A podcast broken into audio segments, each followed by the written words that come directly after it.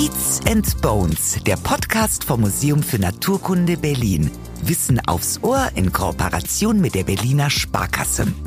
Sobald du etwas findest, geht dein Adrenalinspiegel hoch. Du zeigst es jemandem, der sagt, oh, das ist aber spannend. Wir holen dann unsere Linsen raus und gucken und beraten. Das ist so eine absolute Gruppendynamik und da will auch jeder Teil von sein. Wer ist eigentlich dieser Bromacker und warum graben ihn alle an? Der Bromacker liegt im Thüringer Wald und ist eine weltweit bedeutsame Fossillagerstätte. Die Funde sind teilweise 290 Millionen Jahre alt, unter ihnen Ursaurier, die ersten Landwirbeltiere. Und noch etwas ist an der Bromacker Grabung besonders. Es ist ein interdisziplinäres Forschungsprojekt. Forschung und Wissenstransfer werden so miteinander kombiniert, dass die Öffentlichkeit am Bromacker teilhaben kann. Zwei Experten, die die beiden Disziplinen Forschung und Kommunikation bestens repräsentieren, sind Jörg Fröbisch und Steffen Bock.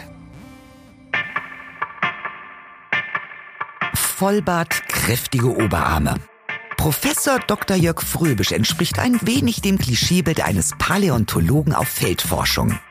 Er hat die Aura eines Abenteurers, was auch daran liegen könnte, dass er eine Menge Erfahrung mitbringt. Bevor ihn das Schicksal namens Bromacker gerufen hat, weilte Jörg noch in den USA. Der Experte für Wirbeltierforschung hat da seine Forschungslaufbahn gestartet, zahlreiche Expeditionen bestritten und sich in seine Frau Nadja verliebt. Die ist auch Paläontologin und seine Kollegin am Museum für Naturkunde Berlin. Ans Museum ist Jörg durch einen Anruf von Paläontologe und Dachsbau-Grabungsleiter Johannes Müller gekommen. We want you for Bromacker. Jörg ist nun viel beschäftigt. Grabungsleiter am Bromacker, Professor für Paläobiologie und Evolution an der Humboldt-Universität und Vater von zwei Töchtern. Und jetzt noch Gast im Podcast. Aber er bekommt ja Unterstützung von Steffen Bock. Biologe und Wissenschaftskommunikator und seit 2012 am Museum für Naturkunde Berlin. Er hat als Collection Manager zuerst die Säugetiersammlung gehütet und zur Konservierung geforscht, bevor er einen Auftrag bekommen hat, der wichtiger ist denn je. Die Wissenschaftskommunikation. Denn Forschung ist schöner, wenn man sie teilt. Wenn Steffen an neuen, innovativen Kommunikationsformaten tüftelt, sitzt er im Planungsbüro des Museums oder zu Hause im Wohnzimmer. Da, wo auch sein ganzer botanischer Stolz zu finden ist. Er lebt mit 200 Pflanzen. Über die können wir dann aber noch mit Generaldirektor und Botaniker Johannes Vogel sprechen, denn jetzt geht es um den paläontologischen Abenteuerspielplatz Bromacker. Los geht's, Lukas Klaschinski. Ich bin schon sehr gespannt. Das Bromaker-Projekt als solches ist richtig vielseitig. Und wir werden hier nicht nur über die Grabung sprechen, sondern auch darüber, wie das Projekt nach außen kommuniziert wird. Vor mir sitzen jetzt zwei Gäste, die diese verschiedenen Seiten repräsentieren. Hallo ihr beiden, schön, dass ihr da seid. Wenn ihr jetzt das Projekt Bromaker beschreiben müsstet, wie unterschiedlich wäre eure Beschreibung? Jörg, fang doch mal an. ähm, ja, aus meiner naturwissenschaftlichen Perspektive wäre das natürlich ein naturwissenschaftliches Projekt. So war es ursprünglich auch geplant, aber es ist dann aus verschiedensten Gründen zu diesem Wissenschaftskommunikationsprojekt geworden. Ja, für mich ist das eine umfassende Erarbeitung aller Aspekte der Fauna und Flora zu dieser Zeit aus unterschiedlichen Perspektiven. Und für mich kommt dann die Wissenschaftskommunikation. Mhm. Aber letztendlich ist es eine Parallelentwicklung. Also wir wollen die Wissenschaft und die Wissenschaftskommunikation auf einer Ebene parallel entwickeln. Die Grabung an sich ist ja abgeschlossen jetzt gerade, ne? Ja, die ersten beiden Grabungen sind abgeschlossen. Ja. Okay. Und Steffen, du bist dann dazu gekommen, hast das Ganze kommuniziert über Instagram, über YouTube. Moderner geht es ja eigentlich gar nicht. Du hast die Kameras reingebracht. Was war an dem Projekt so wichtig, dass ihr gesagt habt, das muss nach außen kommuniziert werden? Wir diskutieren noch darüber, wie wir kommunizieren, was wir kommunizieren wollen. Und wir wollen ja eigentlich Forschung live sichtbar machen und vor allem auch die Bevölkerung oder die breite Öffentlichkeit auch eine Teilhabe an diesem Projekt ermöglichen. Das heißt, wir wollen Forschungsprozesse, die gerade stattfinden, zeigen. Wir wollen die vermitteln und idealerweise auch einen Austausch, also einen Dialog fördern zwischen der breiten Öffentlichkeit und den Forschenden. Und das machen wir am besten über diese digitalen Formate, über Social Media und über YouTube-Veranstaltungen. Mhm. Und Bromacker als solches ist ja eigentlich eine Riesenkooperation. Es ist nicht die erste Grabung. Wer kooperiert da und wie teilt ihr euch dann die Arbeit auf? Ja, wir sind vier Kooperationspartner. Drei davon in Thüringen. Einmal die Uni Jena, die Stiftung Schloss Friedenstein in Gotha und das Geopark Management des jetzt UNESCO globalen Geoparks. Thüringen-Inselsberg drei gleichen. Okay. Äh, und dann sind wir noch im Boot als Museum für Naturkunde und na, einerseits haben wir strikte Aufgabenteilung, insbesondere die Uni Jena kümmert sich vor allem um die geologischen Aspekte und um die Biologie der wirbellosen Tiere. Wir in Berlin machen viel in Bezug auf die Wirbeltiere, weil das aus meiner Sicht natürlich auch die spannenden Aspekte dort sind, weil wir dort die Fußspuren und die Skelette haben und natürlich auch Teile der Wissenschaftskommunikation. Das Geopark-Management ist natürlich auch involviert, einfach weil die Fundstelle in diesem Geopark ist. Und die Stiftung Schloss Friedenstein macht auch Aspekte in Bezug auf die Knochenhistologie und auch Wissenschaftskommunikation. Also einerseits strikte Aufgabenteilung, andererseits vermischt sich das. Und das ist auch die Herausforderung des Projekts. Okay. Und wenn man jetzt ein Ziel beschreibt, was war das Ziel der Grabung als solches? Na, jetzt diese erste längere Grabung haben wir persönlich als Testgrabung beschrieben. Und dort haben wir jetzt erstmal nach zehn Jahren, denn es wurde ja davor schon jahrzehntelang dort gegraben, wollten wir erstmal die Grabungsaktivitäten wieder aufnehmen und auch uns dort zurechtfinden, in welchen Horizonten finden wir was. Darüber hinaus haben wir auch ganz neue Technik mit in die Grabung reingebracht, also dass wir jetzt plötzlich geodätische Messgeräte wie ein Tachymeter benutzen, um ganz präzise die Fund Location von jedem Fund zu dokumentieren. Und es war im Prinzip ein Test, ob es funktioniert. Und ich kann eigentlich sagen, dass es sehr gut funktioniert hat, ja. Ja, hat sich da viel getan, was die Messbarkeit und Vermessbarkeit anbelangt in den letzten zehn Jahren? Na, ich meine, 2010 war die letzte Grabung. Die haben aber seit 1993, glaube ich, fast jährliche Grabung durchgeführt. Und die haben das sehr gut gemacht, aber immer nach einem Stil. Und das auch eingemessen, aber die Standards entwickeln sich einfach. Und da sind wir jetzt definitiv an der Vorfront, würde ich mal sagen. Wie groß ist denn das Gebiet, in dem ihr gegraben habt und mit wie vielen Leuten wart ihr an der Fundstelle? Die Bromacker Fundstelle ist eigentlich relativ klein. Das hat eine ganz interessante Historie, weil das, was wir als Bromacker beschreiben, gab es noch gar nicht, als die ersten Fossilfunde gemacht wurden. Das ist also im Prinzip ein Hügel, zum Teil bewaldet, aber auch zum Teil jetzt Weideland. Und die ersten Fossilfunde wurden im späten 19. Jahrhundert gemacht und die wurden in Sandsteinschichten und Steinbrüchen in der Gegend gemacht. Und dort hat man ausschließlich Wirbeltierfußspuren gefunden. Und erst in den 1970er Jahren, also fast 80, 90 Jahre später, hat man dann den ersten Knochen und die ersten Schädel und Skelette gefunden, weil man auch einfach nicht dachte, dass man dort Fossilien findet. Es gab immer Steinbrüche in der Gegend, weil dieser Sandstein sehr hart und ein guter Baustein ist. Und nach der Wende wurde dort ein Gebiet gekauft und als Steinbruch industriell entwickelt, direkt neben dem historischen Steinbruch, dem Luzi-Steinbruch. Und so hat sich erst die Möglichkeit ergeben, dort wieder frischen, wie wir Geologen sagen, Aufschluss zu entwickeln. Und dort hat dann unser Kollege dort, langjähriger Kollege aus Gotha, der Thomas Martens, diese ersten Knochenfunde gemacht. Und dann hat er, ich glaube, ja auch in den frühen 90er Jahren ein Stück Land dort selber gekauft von seinem eigenen privaten Geld, was er jetzt natürlich immer noch besitzt, das Grundstück. Und dort graben wir. Und das ist eine Parzelle, ich würde mal sagen, die ist vielleicht 20, 30 Meter breit und 150 Meter lang, ganz grob.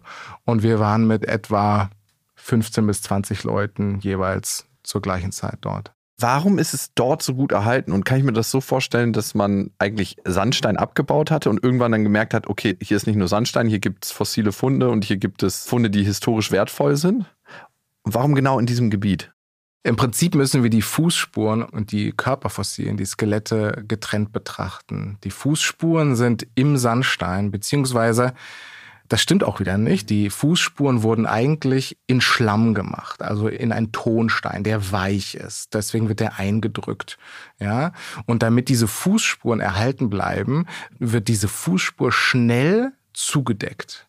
Ja, und in diesem Fall ist das von einem Sandstein oder von einem Sandschlamm, der dann da drüber geht und diese Fußspuren nicht beschädigt, sondern einfach nur zudeckt. Ja, und dann wird das nicht wieder aufgedeckt, dann wird da mehr oben drauf gedeckt, das kompaktiert sich und wird versteinert als solches. Und was wir dann als Fußspuren finden, ist quasi gar nicht der Eindruck in dem Tonstein, sondern der Fuß. verfüllte Abdruck, ganz mhm. genau. Du hast vollkommen recht, im Prinzip das Positive, was den Fußabdruck ausfüllt. Ist das selten so herum? Nee, das ist eigentlich sehr typisch für mhm. Fußspurenerhaltung.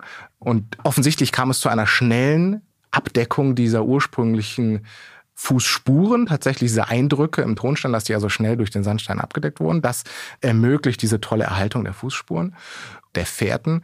Und auf der anderen Seite haben wir die Körperfossilien. Und die Körperfossilien sind nicht in dem Sandstein, sondern die sind in einem sogenannten Schluffstein oder Tonstein, also das weiche Material, da drüber. Und dann kommt wieder eine Sandsteinhorizont, wo wir auch wieder was gefunden haben.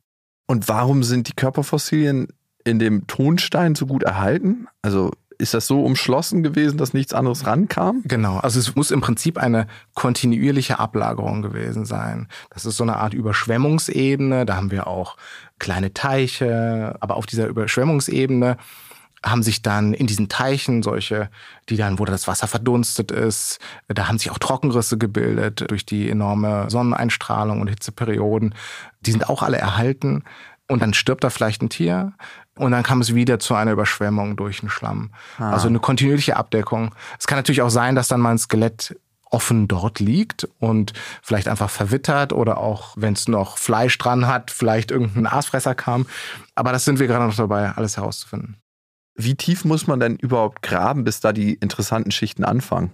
Dort in der Bromacker Fundstelle auf dem Grundstück von Thomas Martens ist es so, dass wir vielleicht zwei bis vier Meter tief graben müssen. Das ist aber nicht so, dass wir direkt an der Oberfläche anfangen, sondern dadurch, dass da sowieso schon ein Loch ist und der Verwitterungshorizont abgegraben ist, fangen wir im Prinzip bei zwei Meter unter Wiese an und dann gehen wir nochmal, sagen wir mal, grob zwei bis drei Meter maximal tiefer. Könnt ihr jetzt schon sagen, ob bei den Funden eine komplett neue Art dabei ist?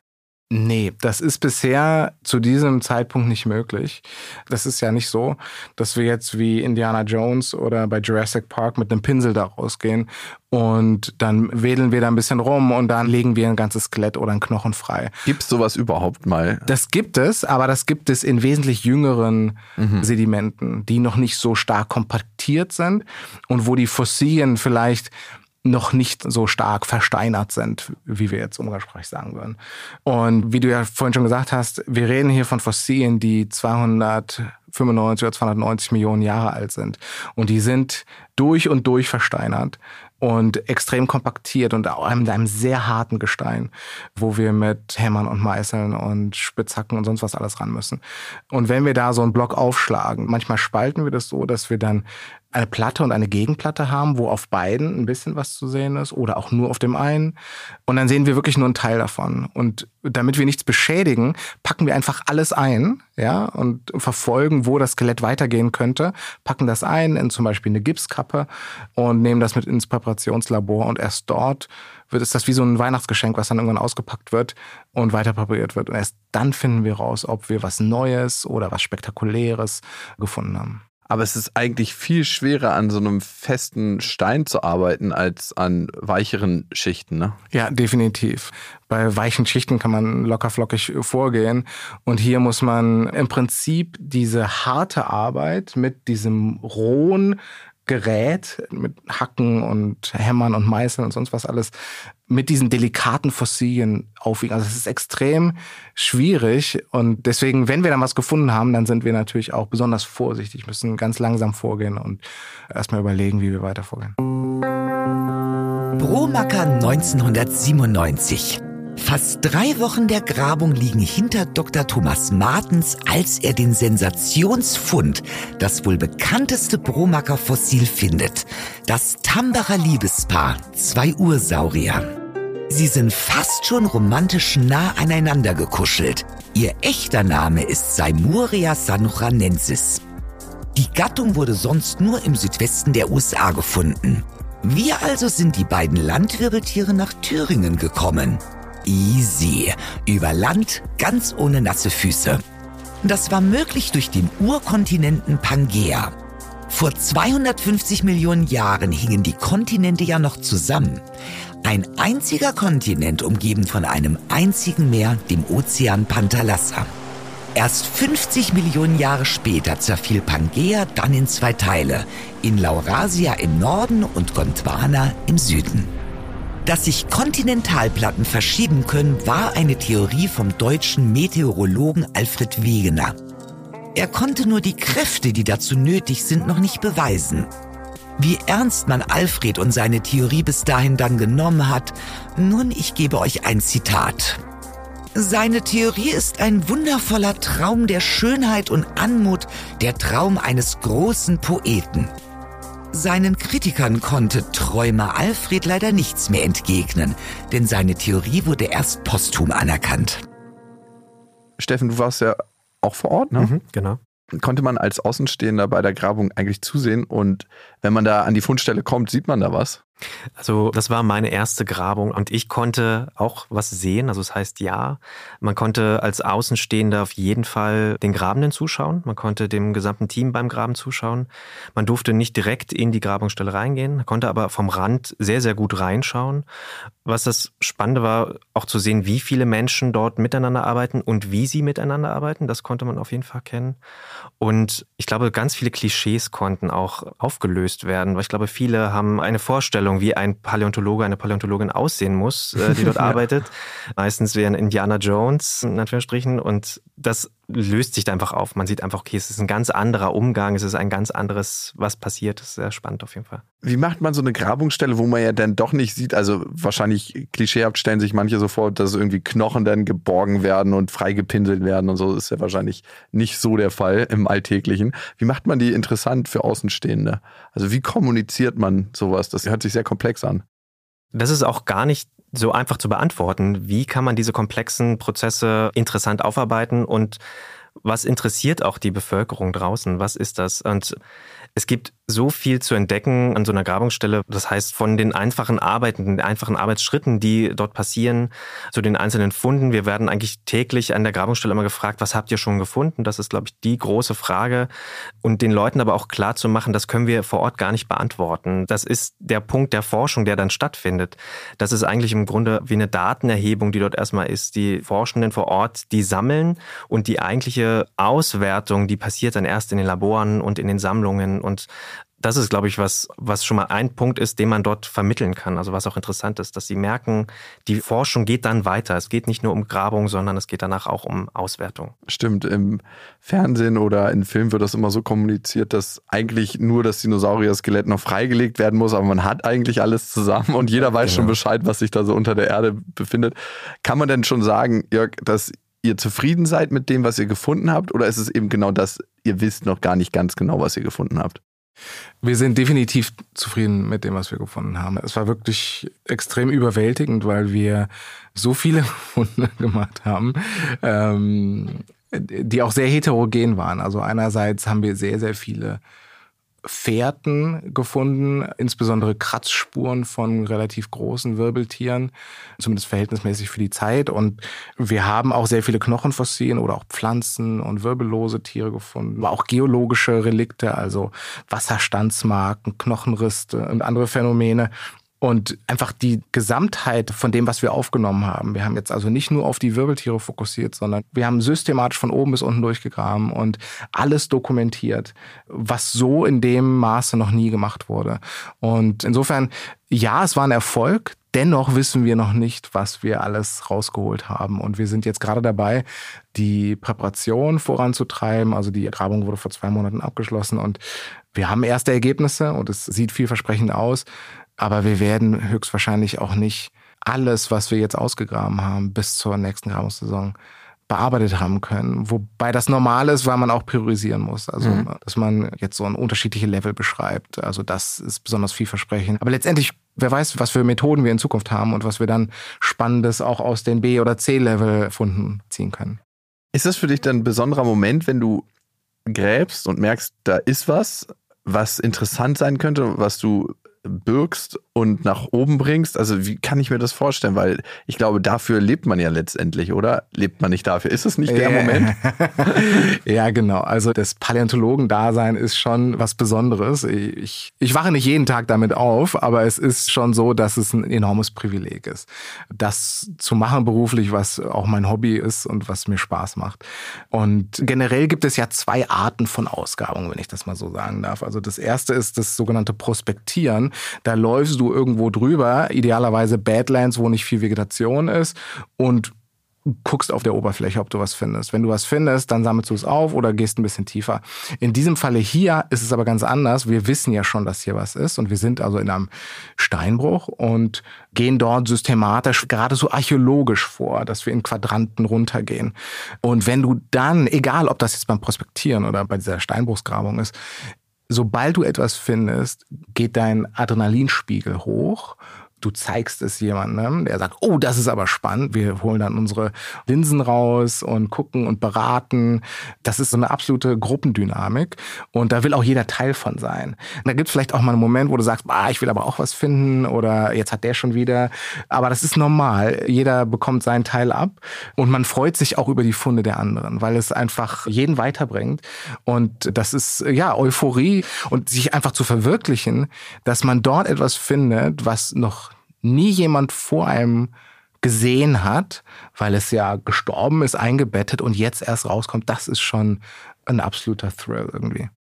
Müssen die Skelettfunde dann eigentlich komplett vollständig sein, um sie bestimmen zu können? Oder wie viel Prozent braucht ihr ungefähr? Das ist ganz unterschiedlich. Die verschiedenen Skelett Teile sind unterschiedlich diagnostisch. Manchmal reicht es aus, wenn wir eine terminale Verlange oder einen Zahn finden, wo wir direkt bestimmen können, das ist die und die Art. Terminale äh, Verlange? Äh, Verzeihung. so, ja. ja. Kommt jetzt nicht in meinem also, ja. vor. ja, da, da, kommt dann der Elfenbeinturm raus. Mhm. Äh, okay, also die Skelettteile sind unterschiedlich diagnostisch und manchmal reicht es schon, wenn wir einen einzelnen Zahn oder die Spitze eines Fingers, also das letzte Knochenelement eines Fingers finden. Also nur, dass ich Bescheid weiß. Also man könnte jetzt auch sagen, statt reich mir deine Hand, reich mir deine terminale Verlange. Ja, dann wäre das, nee, nur, die, Gruppe, dann wär das nur der letzte. Dann wär, reich mir die Gruppe der terminalen Verlange. Da würden wir dann Autopodium sagen. Da gib mir dein Autopodium. Ja. Sagen das Forscher untereinander? ich glaube, da muss man Hau schon. Ein Autopodium. Da müsste man, ja genau, High Autopodium. Äh, also da müsste man schon, das sind dann schon die absoluten Freaks. Ich, der Schädel ist okay. wahrscheinlich besonders wichtig, ne? Also da kann man schon viel sagen, wenn man Schädel findet, oder? Genau, Schädel sind generell sehr diagnostisch, wohingegen im Postkranium, also das Skelett als solches ohne Schädel, ja, oftmals an das Leben angepasst ist, an die Umgebung, einen bestimmten, wir würden jetzt sagen, Ökomorphotypen darstellen. Also ein Tier, was zum Beispiel geklettert ist oder auf zwei Beinen gerannt ist oder gegraben hat. Also so ein typischer funktionsmorphologischer Typus. Wie viel der wissenschaftlichen Begrifflichkeiten, und das habe ich manchmal bei Ärzten den Eindruck, ist, um einfach intelligenter zu wirken und wie viel ist, damit man schneller vorankommt in seiner eigenen Sprache? Gibt es so äh, Sachen, die man sagt unter Forschern, wo man einfach weiß, okay, ja, okay, einer von uns? ähm, Nicht mehr zweites Semester, sondern wirklich einer von uns. Also äh, ich, ich versuche eigentlich immer vollkommen allgemeinverständlich rüberzukommen, aber das klappt offensichtlich nicht immer. Nee, ich, also ich, ich will nicht irgendwie hyperintelligent rüberkommen, das, das würde auch nicht funktionieren. Nee, es gehört einfach eine gewisse Terminologie dazu. Mhm. Und eigentlich kommunizieren wir ja sowieso, oder ich zumindest zu 90 Prozent auf Englisch. Mhm. Wir schreiben unsere Artikel auf Englisch, wir lesen die Artikel auf Englisch und dann übersetzt man die englische Terminologie einfach ins Deutsche. Und das klingt dann auch manchmal extra schräg. Und ja, das ist dann manchmal gar nicht so leicht, das in, ins Allgemeinverständliche zu übertragen.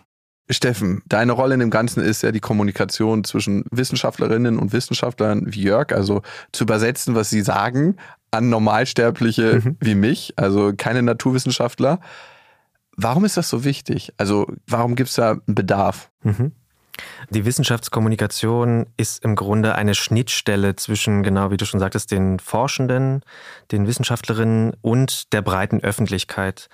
Und die breite Öffentlichkeit besteht aus ganz vielen Gruppen. Also das heißt, klar, die einfachen Bürgerinnen und Bürger, aber auch Firmen, Politikerinnen, diverse gesellschaftliche Gruppen einfach. Und alle haben ein Bedürfnis, auch die Gesellschaft mitzuformen. Und Politikerinnen zum Beispiel begründen ihre Entscheidungen oft auf wissenschaftliche Erkenntnisse.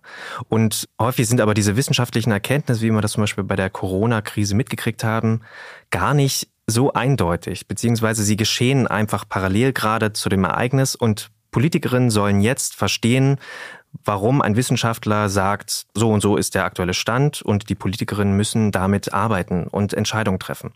Und die Wissenschaftskommunikation hilft im Grunde den Politikerinnen zu verstehen, was eigentlich die Ursache für die Hypothesenentwicklung ist, wie das eigentlich zustande kommt und auch, dass Forschung nicht unbedingt ein, also die Forschung entwickelt keine Fakten, sondern da gibt es auch ganz viele Unsicherheiten. Und diese Unsicherheiten, also davon lebt die Forschung auch, von diesen Unsicherheiten, die müssen immer wieder überarbeitet und an denen muss geforscht werden. Und erst darüber kommt man der, ich nenne es jetzt mal, der Wahrheit immer näher. Mhm. Und die Wissenschaftskommunikation sieht das als Aufgabe, genau diese Prozesse auch zu erklären, genau zu sagen, die Ergebnisse der Forschung sind nicht eindeutig, aber sie kommen der Wahrheit nah, wenn man damit weiterarbeitet. Und genau das ist wichtig, der breiten Öffentlichkeit zu kommunizieren. Aber Unsicherheiten können wir eigentlich gar nicht gebrauchen in der Politik. Wie funktioniert das denn? ja, das ist richtig. Unsicherheiten sind immer ungünstig, gerade in der Politik. Aber darum müssen sich ja Forschung und Politik auch begegnen. Die müssen miteinander sprechen und damit das funktioniert, damit die Politikerinnen wissen, wie interpretiere ich oder was kann ich daraus nehmen, was die Forschung gerade erarbeitet, ist es einfach wichtig, dass kommuniziert wird, wie Forschung überhaupt passiert oder wie sind die Grundlagen der Forschung. Jörg, ist es wichtig denn, dass es Steffen gibt? Weil tut man sich tatsächlich manchmal schwer als Wissenschaftler, Wissenschaftlerin, seine Arbeit niemandem zu erklären, der nicht aus dem Fachgebiet kommt, weil man ja so gewohnt ist wahrscheinlich auch, sich mit den Termini auseinanderzusetzen, die verwendet werden und die irgendwann super natürlich sind. Ne? Also ich als Psychologe habe ja auch andere Begrifflichkeiten, die ich verwende und da kommt man auch viel schneller voran, wenn man mit jemandem redet, der auch vom Fach ist. Also zu deiner ersten Frage ist es definitiv wichtig, dass es Steffen gibt und dass Steffen mit dabei ist in dem Projekt.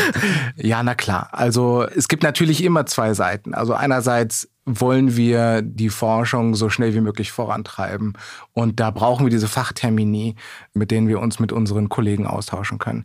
Aber andererseits, wir sind ja jetzt keine Wissenschaftler, die in Anwendungs- oder wirtschaftsnahen Zweigen arbeiten. Wir machen Grundlagenforschung und diese Grundlagenforschung wird durch Steuergelder finanziert. Und dann ist das selbstverständlich, dass wir auch alles, was wir herausfinden, zurückkommunizieren. Das fällt uns Paläontologen, würde ich mal behaupten, schon besonders leicht, einfach weil eigentlich jedes Kind sich für Dinosaurier oder auch Ursaurier interessiert. Und deswegen nehmen wir das gerne mit auf und das macht uns ja auch Spaß. Aber trotzdem ist es manchmal schwierig, komplexe Zusammenhänge runterzubrechen und für jeden zu erklären. Dabei helfen mir oftmals auch meine beiden Töchter. Wollte ich sagen, ne? wenn man Kinder hat, dann. Genau, dann muss man sich auch manchmal die Zeit nehmen, genau. Ja, ist das so, dass du dich da auch mit denen über deine Arbeit austauscht? Interessiert die das? Ja, na klar. Also erstens wollen die wissen, was, was ich mache. Und zweitens kommen die auch einfach mit auf die Grabung und machen mit. Ach, wirklich? Ja, nicht immer, aber immer mal wieder. Ach, cool. Das muss ja total spannend für die sein und auch zu erzählen dann, was ihr Papa beruflich macht. Das ja, genau. Schon wahrscheinlich was Außergewöhnliches. Ne? Für meine Tochter ist es sehr schwer zu beschreiben, was ich mache. Papa verdient sein Geld mit Reden. Okay. Abstrakter geht's nicht, wenn es noch nicht mal meine Großeltern begreifen. Zum Thema Wissenschaft noch. Manchmal gibt's ja so unter den Normalos, sage ich mal, so die Klischeevorstellung, Wissenschaft ist was, was hinter verschlossenen Türen stattfindet, irgendwie im Elfenbeinturm. Aber jetzt gerade in Corona-Zeiten und auch in Zeiten des Klimawandels merken wir, wie wichtig Wissenschaft ist, wie es uns alle angeht. Woher kommt das, dass es da immer noch diesen Gap gibt? Der Gap entsteht vor allem darüber, dass nicht genug kommuniziert wird. Die Forschung passiert die ganze Zeit, die passiert auch schon die ganzen Jahre. Also seit Jahrzehnten wird geforscht, seit Jahrhunderten wird geforscht. Aber die Frage ist einfach, was von den Sachen, die in den Laboren passieren, die in den Werkstätten passieren, in den Köpfen der Forschenden, was dort passiert, auf den Konferenzen, in diesem großen Austausch, das wird einfach nicht nach außen kommuniziert oder nicht an die breite Öffentlichkeit. Es gibt eben diese interne Wissenschaftskommunikation, die funktioniert super. Das geht dann über die Journals, das geht über die ganzen Fachzeitschriften, über Konferenzen und da drin sind die Forschenden generell Weltmeister, muss ich sagen. Es ist einfach unglaublich, wie gut kommuniziert wird innerhalb. Darauf baut Forschung auch auf, dass sie sich austauschen, dass sie gemeinsam einen Konsens entwickeln und den dann auch ganz klar unterstützen mit Hilfe von Hypothesen, mit Beweisen und das auch nach außen kommunizieren können. Darauf sind sie stolz und das können sie auch super, super gut. Aber dieser Gap entsteht oft, dass dann vergessen wird, okay, wir müssen auch das noch weiter nach außen streuen. Und dann ist wahrscheinlich die Schwierigkeit, diese Komplexität, die vorher relativ einfach über die interne Community, über die Wissenschaftscommunity mit der Sprache, die man aus dem Journal sowieso schon einfach übernehmen kann und einfach an diese breite Gruppe dann kommunizieren kann, dann ist das relativ einfach. Aber diese Komplexität dann wieder in einfache Sprache umzuwandeln und das an ein Publikum zu geben, bei dem man noch nicht mal weiß, ob es sich dafür interessiert. Ich glaube, das ist diese Frage, okay, wie kommuniziere ich eigentlich mhm. und interessiert das überhaupt jemanden? Und man muss natürlich auch wissen, was Forscherinnen und Forscher vielleicht manchmal nicht wissen, wie Medien funktionieren. Ne? Mhm, mhm. Also, weil Medien funktionieren ja anders. Also in der Wissenschaftskommunikation freut man sich vielleicht über andere Ergebnisse und auf einer anderen Ebene mhm. und spürt da schon mehr Sensation als in den Medien. Ne? Medien berichten ja eigentlich immer nur, und das wird manchmal verwechselt, über etwas Außergewöhnliches und das nehmen wir dann als gewöhnlich an. Das finde ich so spannend. Und aber auch der Weg, dass Forschung eigentlich nur den derzeit besten Wissensstand darstellt. Das heißt nicht, dass es Fakt ist, sondern dass es der derzeit beste Wissensstand ist. Und in 10, 15, 20 Jahren kann das manchmal ganz anders aussehen. Das merkt man ja auch an Medikamenten, die verschrieben ja, genau. werden. Also das sind dann zu der Zeit die besten Medikamente, die verschrieben werden. Und 20 Jahre später merkt man, dass es noch was Besseres gibt oder noch was anderes gibt. Das finde ich so spannend an der ganzen Sache. Auch in der Psychologie ist das ein großes Thema. Wie machst du denn das? Setzt du dich dann mit Jörg zusammen und sagst, okay, das ist jetzt das, was ihr gefunden habt. Wie kann ich das korrekt übersetzen, ohne dass eigentlich, weil du bist ja in dem Sinne Kommunikationsexperte und nicht Naturwissenschaftler, oder? Bist du beides? Doch, ich bin, ich bin beides. Okay. Ähm, das ist, glaube ich, der ähm, Vielleicht mein, auch das Wichtige, ne? Genau, mein, mein, also ich bin Biologe mhm. und ich hatte aber auch einen Schwerpunkt Paläontologie in meinem Studium. Das heißt also, ich verstehe grob, was mir die Paläontologen und Paläontologinnen erzählen. Das heißt aber nicht, dass ich im Thema stecke. Also ich kann mit denen nicht fachsimpeln, das muss ich wirklich sagen. Aber ich verstehe, was sie machen und ich versuche selbst mit meinem Vorwissen Texte zu gestalten, Inhalte, klare Messages zu überlegen, welche wollen wir nach außen treten. Wir haben viele Strategie-Meetings, in denen wir generell klären, was sind unsere Botschaften, was wollen wir kommunizieren, in welche Richtung soll das gehen, in welche Richtung soll es nicht gehen, also was sind unsere Wünsche. Da treffen sich die vier Institute regelmäßig zusammen und wir diskutieren immer wieder, was sind unsere Kernziele und was wollen wir kommunizieren.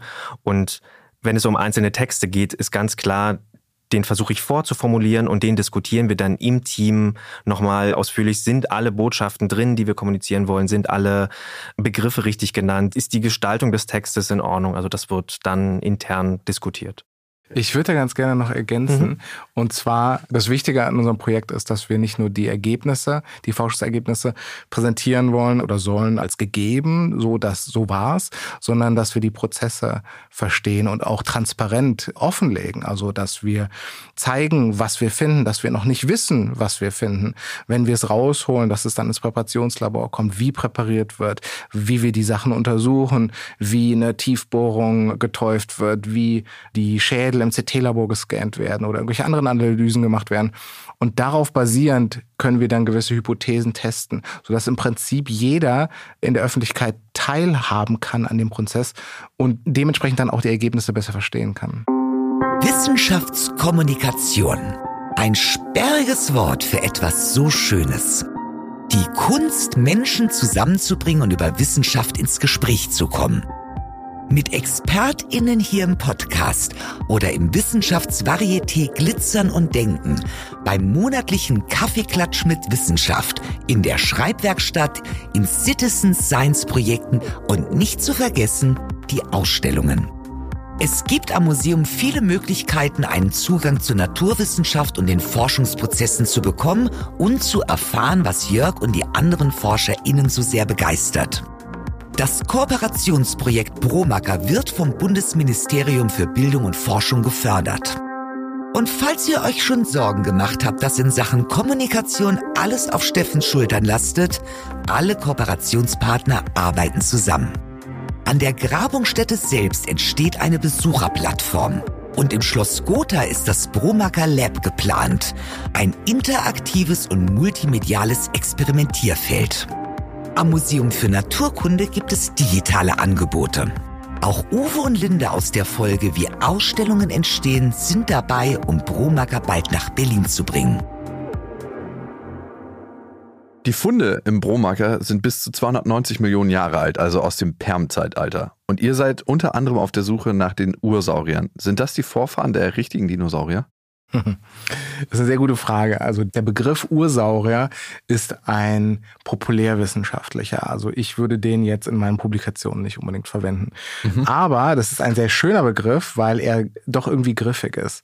Dinosaurier kennt jeder, Ursaurier etabliert sich so ein bisschen. Und die Ursaurier beinhalten sowohl Amphibien als auch sogenannte Amnioten. Die Amnioten sind alle vollterrestrischen Wirbeltiere, also Landwirbeltiere. Und die spalten sich auf. Einerseits in die Reptilien und auf der anderen Seite in die Säugetierlinie, die sogenannten Synapsiden. Und innerhalb der Reptilien, diese Linie führt dann zu den Dinosauriern auch. Aber nicht nur zu den Dinosauriern, ja auch zu den Lepidosauriern zum Beispiel. Wie würdest du die richtig bezeichnen?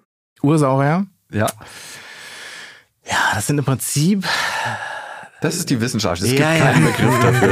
Das ist richtig. ja, also wir, wir Wissenschaftler wollen eigentlich natürliche Gruppen beschreiben. Mhm. Also eine Gruppe, die auf einen gemeinsamen Vorfahren hat und alle ihre Nachfahren beinhaltet. Mhm. Ein sogenanntes Monophyllum, ja. Und hierbei, bei den Ursauriern, handelt es sich aber um ein sogenanntes Paraphyllum. Also das ist wie so eine Zeitscheibe. Wenn du jetzt einen Stammbaum hast und du würdest eine Scheibe rausschneiden, das sind die Ursaurier. Ah. Ja, und das ist so spannend, weil das eben gerade den Übergang vom Wasser zum Land beinhaltet. Also eine sehr, sehr wichtige Zeit auch. Genau. Und von da aus ging es in verschiedene Richtungen. Genau. Und wie groß sind die? Ich sage jetzt trotzdem mal Ursaurier. Ja, die Ursaurier decken im Prinzip ja Größenspektrum ab, was vielleicht so, sagen wir mal, 10 Zentimeter Körperlänge bis maximal 2 Meter, würde ich mal sagen. Also okay. zumindest die wir jetzt im Bromacker finden. Mhm. Es gibt auch noch zum Teil ein bisschen größere mhm. mhm. in anderen Fundstellen, aber die haben wir bisher noch nicht gefunden aber schon relativ groß, bis zu zwei Meter. Also das ist schon ordentlich. Und dann sehen die wahrscheinlich auch sehr unterschiedlich aus, ne? Ja, ja, total. Also es sind keine voll aquatischen, also keine im Wasser lebenden Tiere richtig dort vor Ort. Das ist auch sehr interessant. Das ist wahrscheinlich eine Art Hochland oder weg vom Ufer, irgendwo im Inland. Und das bedeutet, dass ursprüngliche Amphibien ihre Eier ins Wasser legen und dort also eine gewisse Abhängigkeit vom Wasser haben. Dann kommt es dort zu einer Metamorphose und sie kommen dann raus, um ans Land zu gehen.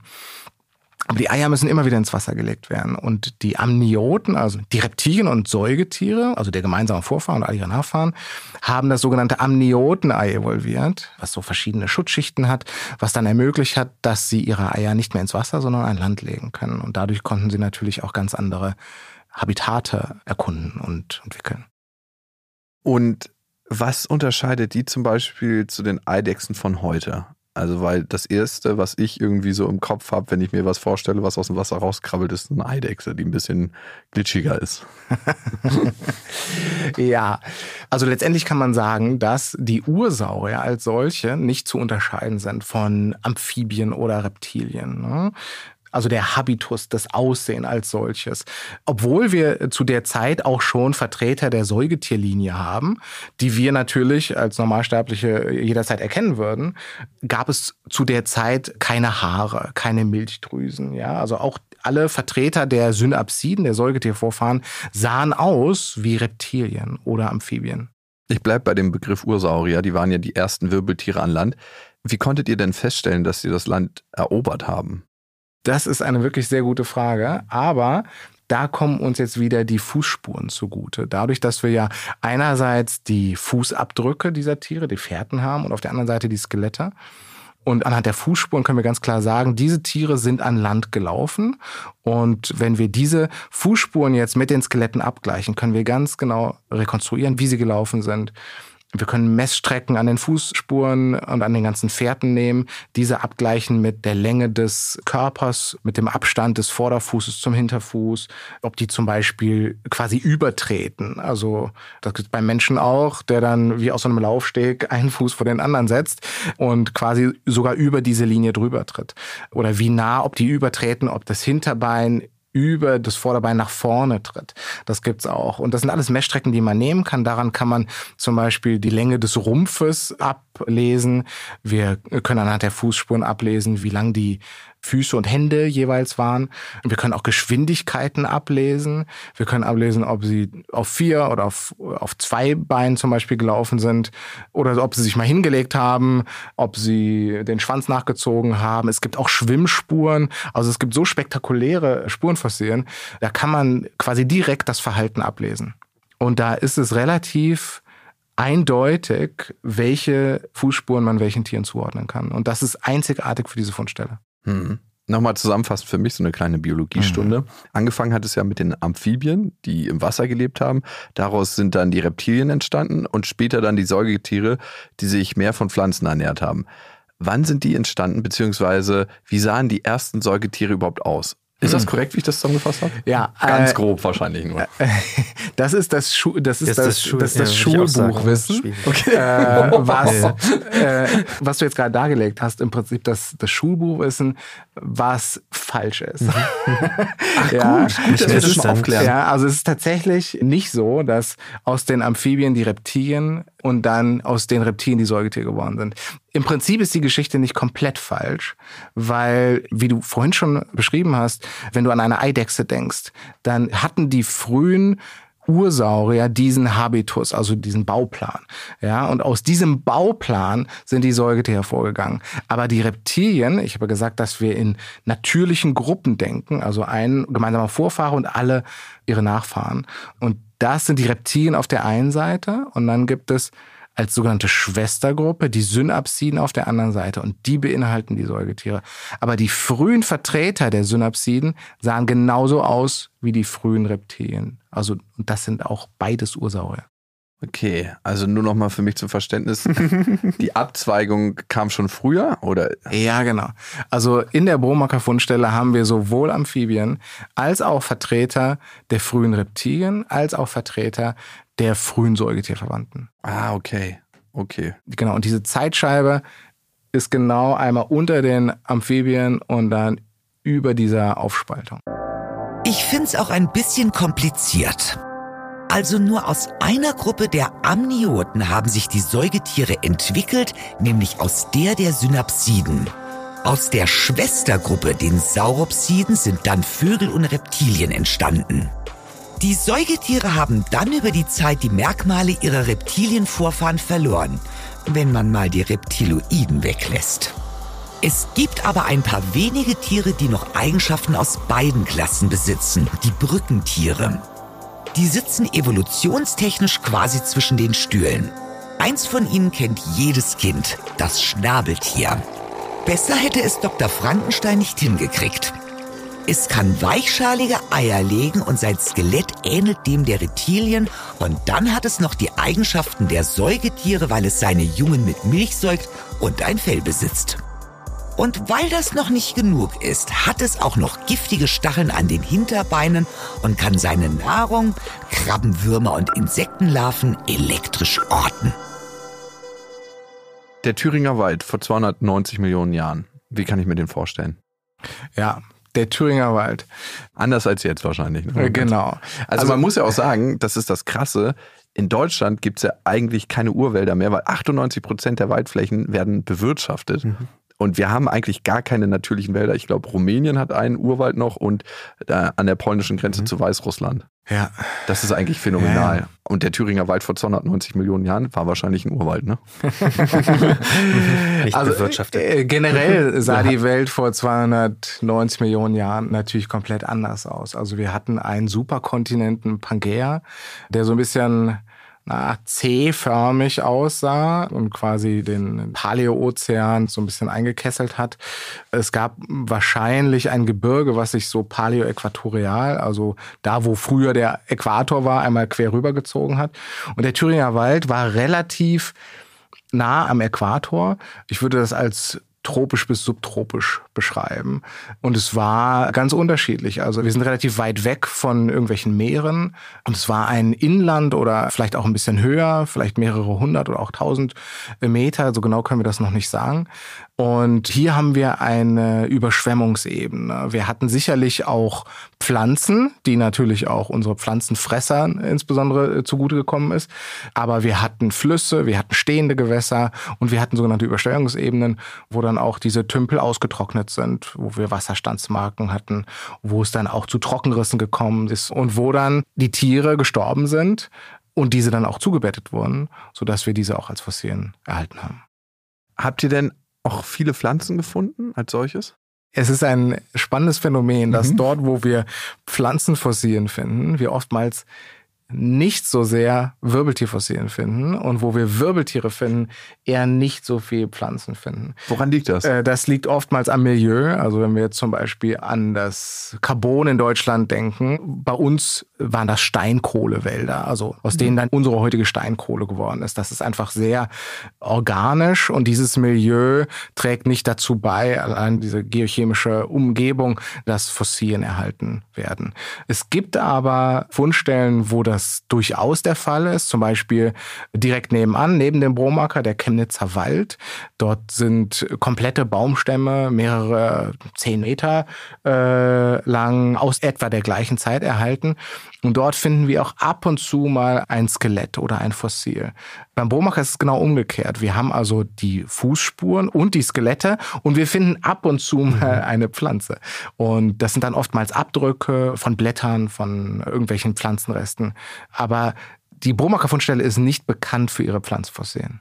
Und an den Fußspuren könnt ihr dann sehen, zum Beispiel, wie Ursaurier gelaufen sind. Ja, genau. Wie könnt ihr das festmachen? Es gibt mehrere Parameter, also Messstrecken, die wir an so Fußspuren nehmen können. Ob die zum Beispiel quasi übertreten. Also das gibt es beim Menschen auch, der dann wie aus so einem Laufsteg einen Fuß vor den anderen mhm. setzt und quasi sogar über diese Linie drüber tritt.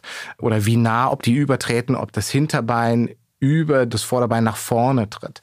Das gibt's auch. Und das sind alles Messstrecken, die man nehmen kann. Daran kann man zum Beispiel die Länge des Rumpfes ablesen. Wir können anhand der Fußspuren ablesen, wie lang die Füße und Hände jeweils waren. Wir können auch Geschwindigkeiten ablesen. Wir können ablesen, ob sie auf vier oder auf, auf zwei Beinen zum Beispiel gelaufen sind oder ob sie sich mal hingelegt haben, ob sie den Schwanz nachgezogen haben. Es gibt auch Schwimmspuren. Also es gibt so spektakuläre Spurenfossilien. Da kann man quasi direkt das Verhalten ablesen. Mhm. Und an den Kiefern erkennt ihr wahrscheinlich, ob es Fleischfresser oder Vegetarier waren, oder? Genau, also generell die Anatomie des Schädels, ob es jetzt ein besonders hoher Schädel ist, ob da Schädelfenster sind, wie die Muskelansatzstellen sind. Und insbesondere sind natürlich die Zähne wichtig, weil wir dort ablesen können, ob da wie bei den heutigen Hunden, ob da eine Fleischschneideschere war oder derartiges.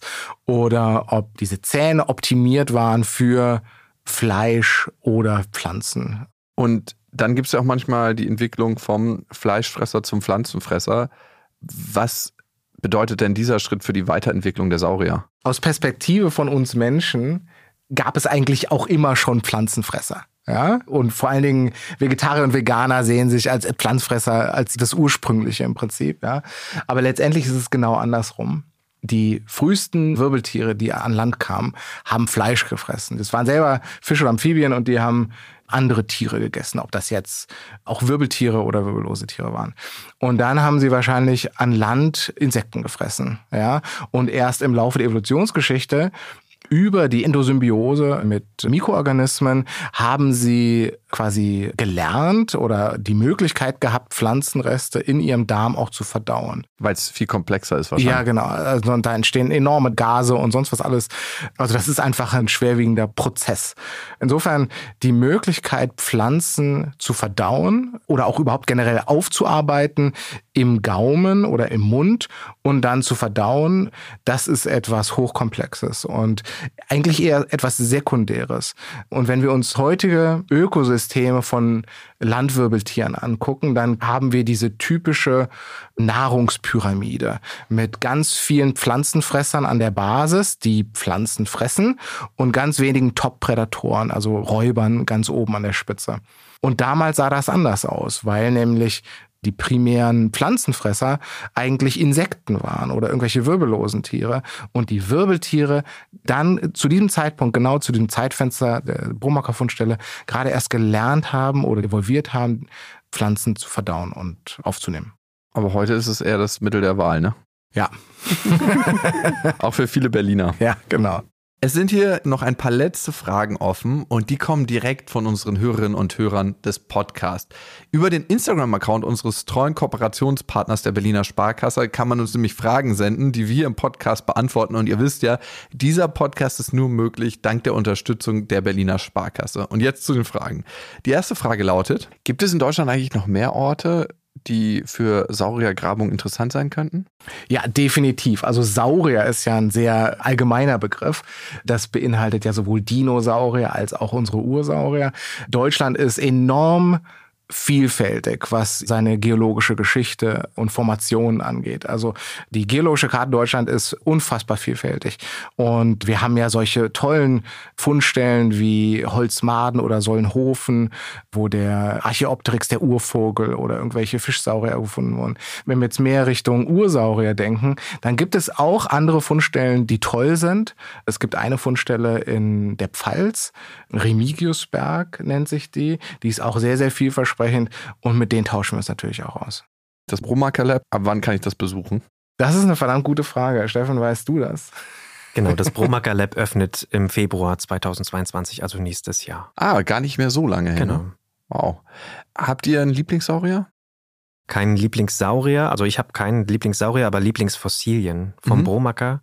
Ich finde die Einschlagsmarken von Regentropfen faszinierend. Also man kann Wetterphänomene dort fossil finden. Und normalerweise lassen sich Regentropfen nicht fossil, also der Regentropfen an sich wird nicht fossilisieren, aber zumindest kann man Einschlagsmarken davon sehen. Und die sind von vor 290 Millionen Jahren noch immer halten und die kann man sich anschauen. Eigentlich schon Wahnsinn, ne? dass man Regen von vor 290 Millionen Jahren findet. Mhm. Das ist so wie, als ob kurz mal die Zeit stehen geblieben ist mhm. für 290 Millionen Jahre. Und was für ein Zufall das auch ist, weil ganz viele Tropfen wurden ja sofort die mussten ja abgedeckt werden. Diese Einschlagsmarken überdauern ja nicht Wochen, sondern die sind wahrscheinlich nur für eine ganz kurze Zeit da. Und dieser Zufall, dass danach dieses Überschwemmungsereignis oder dieses Abdeckungsereignis passiert sein muss und dass die dann noch erhalten sind, das ist fantastisch. Glaubt man eigentlich als Naturwissenschaftler an sowas wie Schicksal? Nein, ne? Eher nicht. okay. Ähm, nicht in diesem Podcast. Sehr schön. Jörg, vielleicht für dich die letzte Frage. Paläontologe bzw. Paläontologin, wie werde ich das? Und vielleicht noch, wenn deine Töchter irgendwann das mal werden wollen, würdest du denen das empfehlen? Also erstmal Paläontologe und Paläontologin kann natürlich jeder werden. Wir sind auch ganz normale Menschen einfach nur. Normalerweise studiert man dann in Deutschland entweder Geologie oder Biologie. Es gibt diese zwei Wege. In Deutschland kommen wir traditionell eher aus der Geologie. Ich selber lehre an der Humboldt-Universität und bin im Institut für Biologie eingebettet. Insofern sind beide Wege möglich. Ansonsten jeder, der Interesse hat, kann sich irgendwie versuchen einzubringen. Wenn jemand ein Fossil gefunden hat, kann er irgendeinen Paläontologen in einem Museum kontaktieren und versuchen oder auch das selber bestimmen. Es gibt auch jede Menge Amateurpaläontologen, die sich organisieren und austauschen. Ja, ob ich das jetzt empfehlen würde meinen Töchtern? Äh, ja, na klar. Also ich bin selber ein von Grund auf optimistischer Mensch. Im Prinzip kann jeder alles, was er will. Das ist so meine Einstellung. Aber als ich studiert habe, wurde uns auch gesagt, ja, nee, braucht er gar nicht erst versuchen, weil es gibt gar nicht genug Stellen. Aber hätte ich es nicht versucht, wäre ich heute nicht da, wo ich bin. Insofern soll jeder machen, jede Person machen das, was sie möchte. ja, finde ich, war ein gutes Abschlussplädoyer. Steffen, Jörg, vielen Dank an euch beide. Danke für eure Zeit. Ja, Danke wunderbar. PaläontologInnen sind nicht nur ganz normale Menschen, sondern auch offensichtlich sehr sympathische. In der nächsten Folge sprechen wir mit einem ebenso sympathischen wie besonderen Gast. Generaldirektor und Botaniker Professor Johannes Vogel besucht uns und mit ihm ein Korb voll Grünes. Nein, nicht das, was ihr jetzt denkt. Wir reden über Pflanzen im urbanen Raum und was die mit dem Klimawandel zu tun haben. Wenn ihr das nicht verpassen wollt, dann abonniert uns gerne. Ich freue mich auf euch. Bis zum nächsten Mal.